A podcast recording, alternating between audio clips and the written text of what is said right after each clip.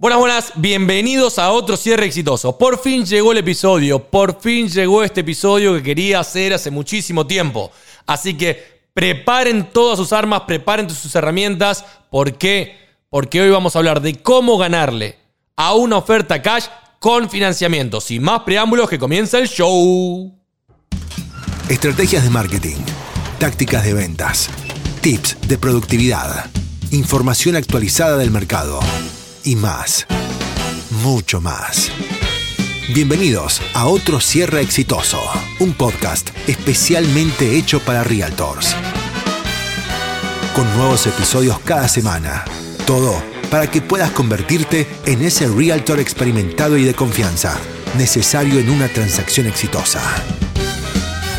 Desde Miami, junto a Gastón Gregorio, otro cierre exitoso podcast.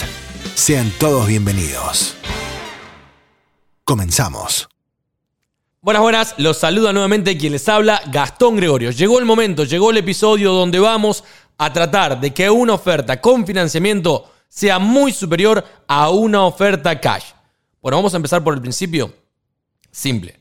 Tenemos que entender que una oferta cash tiene ciertas contingencias. Debe ser contingente a inspección, contingente a título, como obviamente lo tiene que ser aquí con financiamiento, que tienen que terminarse de definir y generalmente hay algo que dice que generalmente la oferta cash es por debajo de la del financiamiento. ¿Por qué? Por la rapidez que se puede llegar a hacer. Ahora, estamos hablando que al vendedor, ante dos ofertas que cerrarían en tiempo y forma, posiblemente reciba menos plata. Gastón, ya sabemos eso, pero nosotros queremos vender rápido, que compre rápido y es el mejor. Ok, entiendo, fantástico.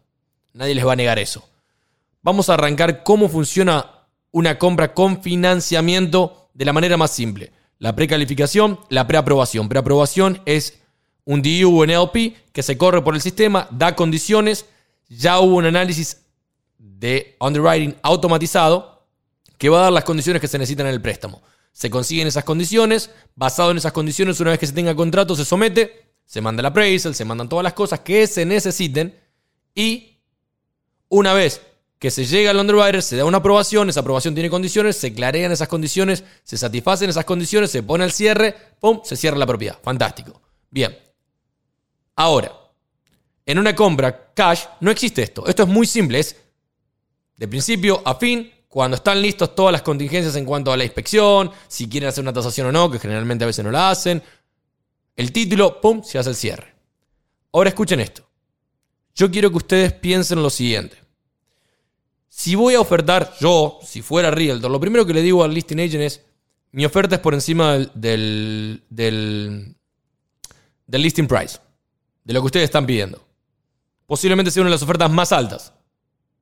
Además de eso, por supuesto, va a estar sujeta a financiamiento. Bueno, mi cliente puede tener para poder hasta pagar la diferencia, porque fue precalificado y acá tienen un DU que tiene esto. Pero además, estoy poniendo una appraisal en una inspección con muy poquitos días.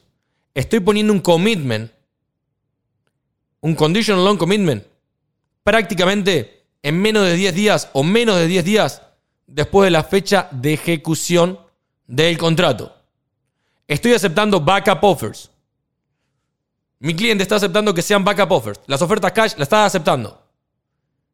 Y además, además, mi cliente ya tiene una aprobación de un underwriter, alguien de carne y hueso, TBD, to be determined. ¿Qué significa? Que lo único que le falta a esa aprobación es un appraisal y un contrato para poder determinar la dirección de la propiedad. Para poder determinar hacia dónde se va a hacer el préstamo. Entonces, vamos a ser agresivos. No, que si es una propiedad convencional, que si es FHA. Dejemos eso de lado. Mi cliente tiene un DU, además tiene una aprobación TBD del underwriter. ¿Qué es eso, Gastón? Explíqueme un poquito. Bien, muy simple. El cliente tiene todo menos el contrato. ¿Qué se hace?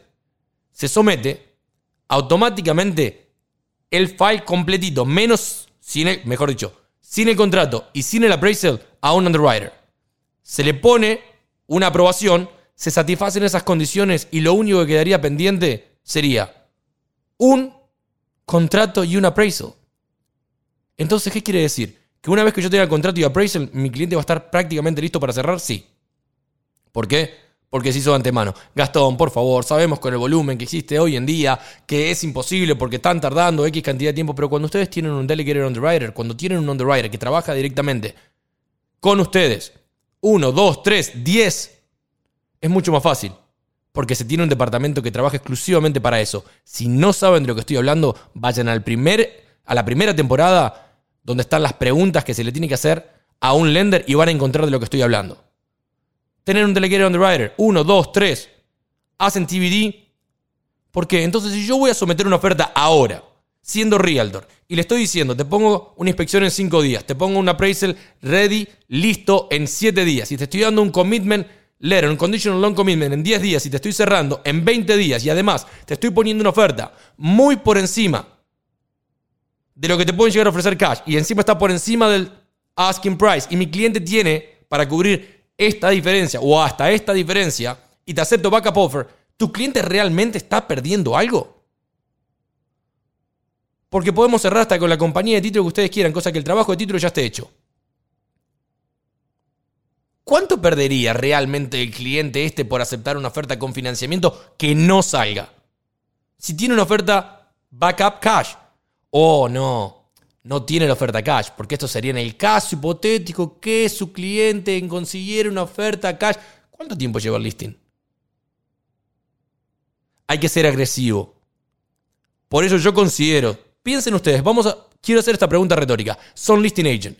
¿No aceptarían estas condiciones, Gastón? Por favor, estas condiciones son ridículas, son demasiado rápidas. Sí, pero ¿cuántos clientes hay que hoy en día están impecables, diría un gran amigo mío? Que están increíblemente bien que no tienen prácticamente ni siquiera una mancha.